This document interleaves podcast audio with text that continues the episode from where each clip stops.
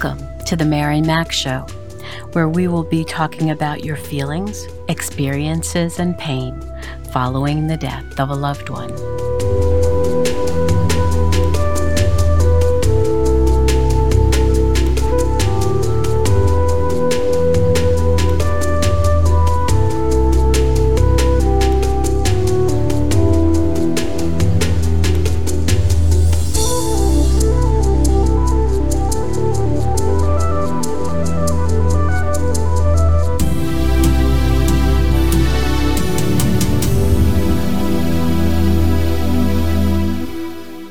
Good morning, good afternoon, good evening. Wherever you find yourself in this entire world, I welcome you. So, how are you doing, my friend, my warrior? I certainly hope this week has given you a little more sense of peace. So, today I wanted to share something with you a new site just for the podcast. So the address is www.themarymacshow.com appropriately. And I hope you'll take a moment to go there and see the new site.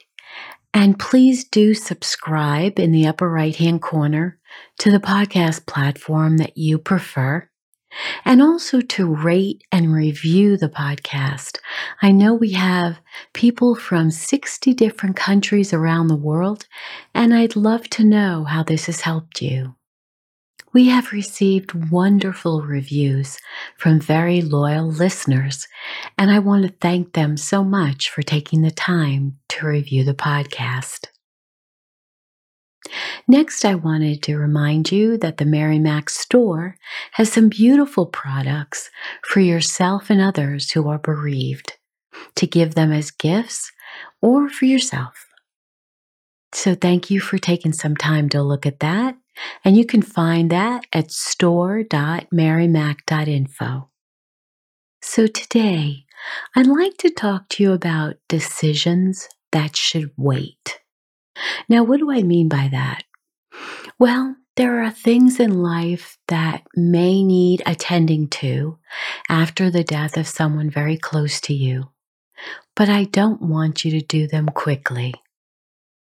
Some of those choices are moving to a new home, making decisions about their possessions, deciding when to return to work for yourself or perhaps getting a new job, finding a new location, a completely new city or town that you might want to move to, major financial moves such as selling your home and how you're going to invest the proceeds of perhaps a life insurance policy that was left for you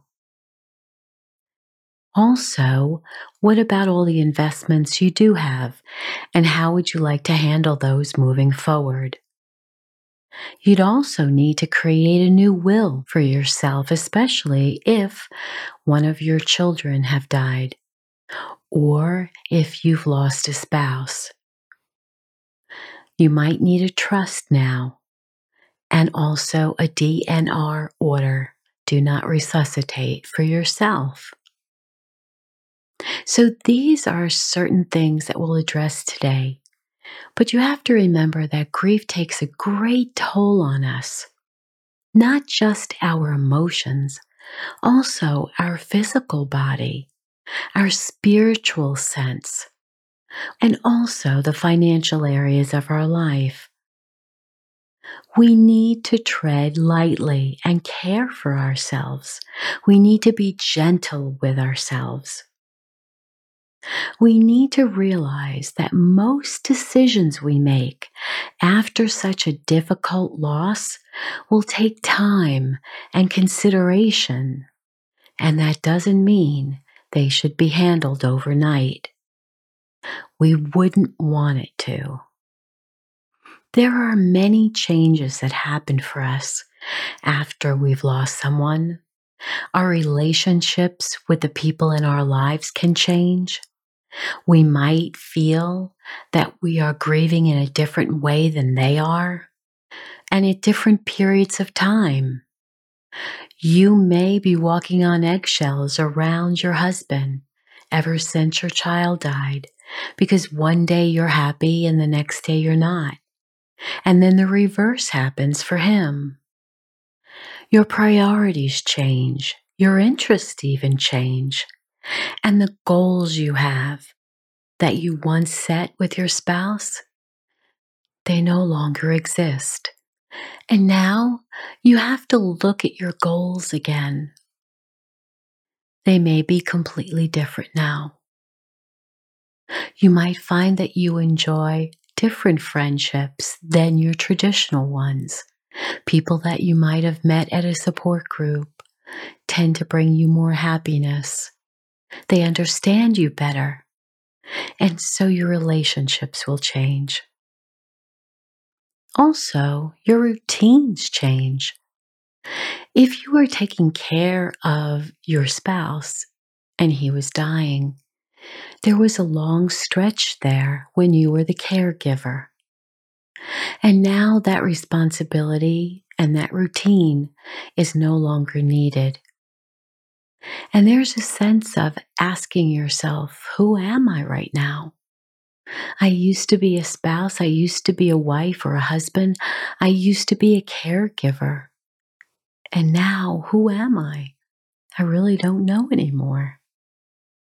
And the routines that we had before, how we gave them the medication, and when we would bring them outside, and when they would be bathed, all of those things are no longer there for you. They're not a priority, obviously. That's not something you need to attend to any longer. And also, when a spouse dies or a family member, we take on different responsibilities we may not have taken on earlier. For instance, if you were not the person who handled all the finances, then you need to learn that skill. If you weren't the one who drove all around, you might have to learn that skill also. I remember when my aunt became a widow. My uncle, Pete, he would be the one who drove them everywhere, and she had to relearn how to drive, which I helped her with. And I was glad to do it. She needed to be independent. She needed to know that she could go wherever she needed to go by herself, safely, and that was important to me. If you were a wife or a husband and it was your partner who was the breadwinner, and that was your decision, someone stayed home with the young children, then maybe since their death, you need to reevaluate what needs to be done. Maybe the children need to go in daycare because you need to go back to work for yourself to bring in enough money for the family now. The death of a family member can bring great changes in your financial world. You might have also received Social Security benefits for both of you, at least here in the States, or a pension of some kind from companies or utilities or even government agencies that you worked for. And those pensions may go away now that the person who brought in that pension money is no longer here. So let's talk more now about the major moves that may need to be considered and how you would handle them. So let's look at the possibility that you might need to move from your home, whether that's to a newer, downgraded version to help with finances or to a completely different home. That decision should not be made right away. That decision needs to be considered for quite a while.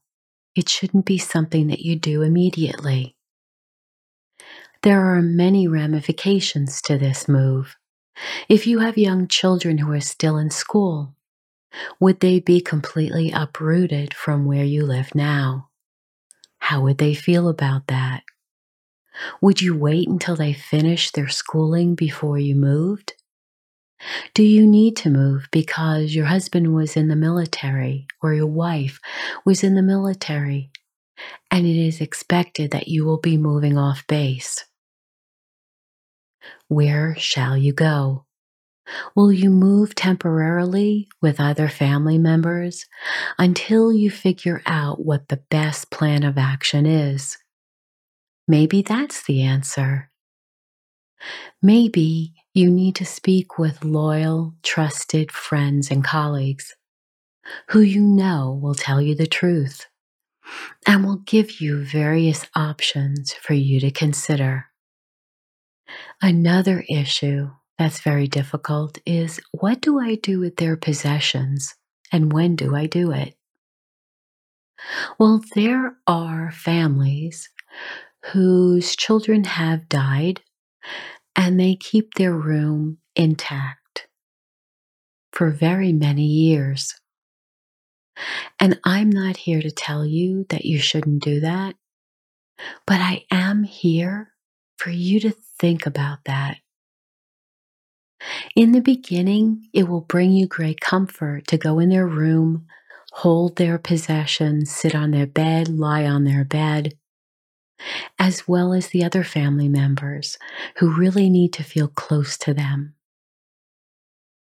You all may decide you want a piece of their clothing to wear to bring you more comfort, and you're not ready to give up anything that they owned or how the room looked when they died. There's a part of you that doesn't want to touch anything because it's important to you that you fib yourself and lie to yourself and try to believe that they're still alive. And you might go there when you're still in shock. You might try to convince yourself they're still alive. Many people do this, but there will come a time when you realize that this isn't so. And sometimes at that point, the pain is even greater than in the beginning when you had the bubble around you. The bubble that tried to make you believe they were still there somewhere with you, that they would walk in the door again, that you would see them at the dinner table again, that you could hug them and love them, and they were still a part of your family. But they're not.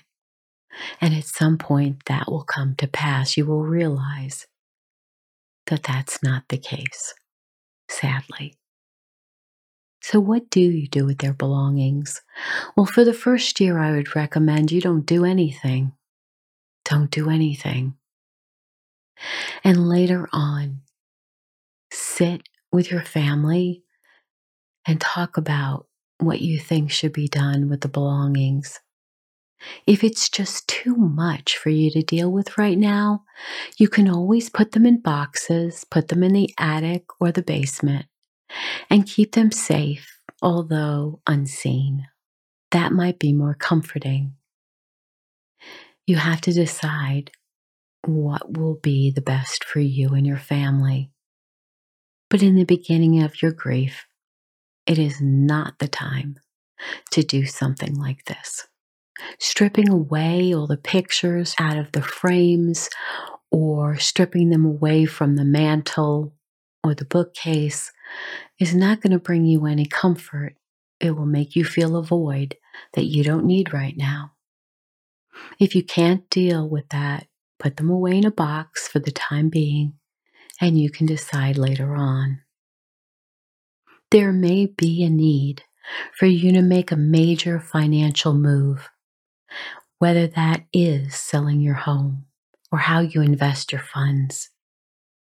You need to be around people you trust who can help you learn what needs to be done financially for yourself. You might not have the flexibility of waiting to sell your home, all based on what your financial picture looks like. And if you do, well, then sit with people you trust, make good decisions, find the right real estate broker, the person who will do right by you, get recommendations from others. But if you can wait, please do so. especially if you have young children. It might be the only home they've ever known, and they want to stay in it for as long as they possibly can.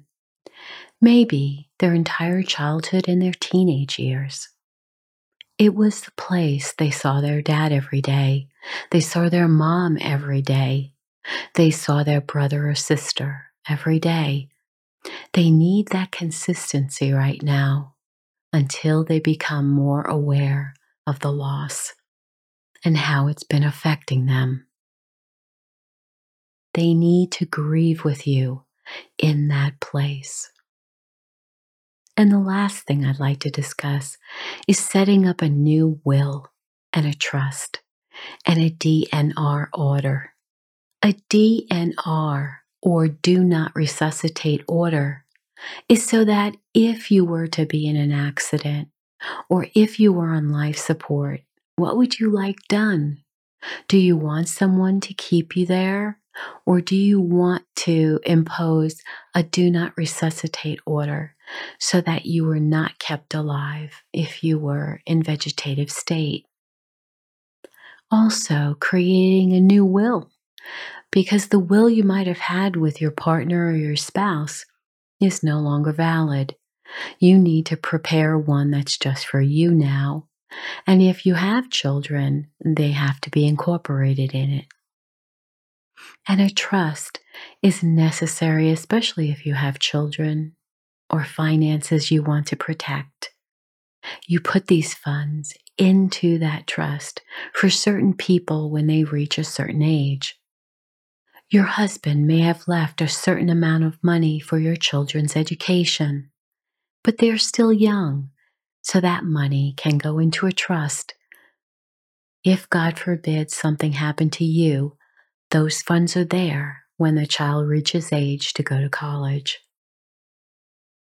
These different responsibilities are not easy to handle, and a lot of us are not sure of the exact right timing. But I want you to be kind to yourself and I want you to get the help you need and the education you need so that you can make wise decisions when it comes to these issues. Grief is messy and it takes time. And I want you to have your affairs in order. It's very important. So take out your journal and start to write the different things that need to be addressed. Do you have to move? Do you have finances that need to be taken care of? Do they need to be invested properly? Do you need to learn how to do that? Do you need to find people you trust to talk to about that? Should you make appointments about that? What realtor might you just use to help you with this? Someone who can appraise your home and inspect your home and see what it might be worth on the market right now. What will you do with the children's clothing? What will you do with the baby carriage? What will you do with their other possessions? This is a very painful thing that needs to be addressed, and in good time you will do so. But write all these things out as you go along so that when you feel comfortable and the time comes, you will address these one by one I have every confidence that you are capable of doing this. I trust you to do the right thing for yourself first and for the other members of your family. You are a warrior. You've lived through this already. You're getting to a good place. I'm sending you my love and hugs and have faith in yourself that this will all come together in the right timing.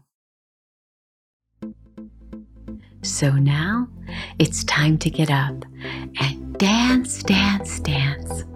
And I know you think this is a little wacky, but please just do this for me anyway.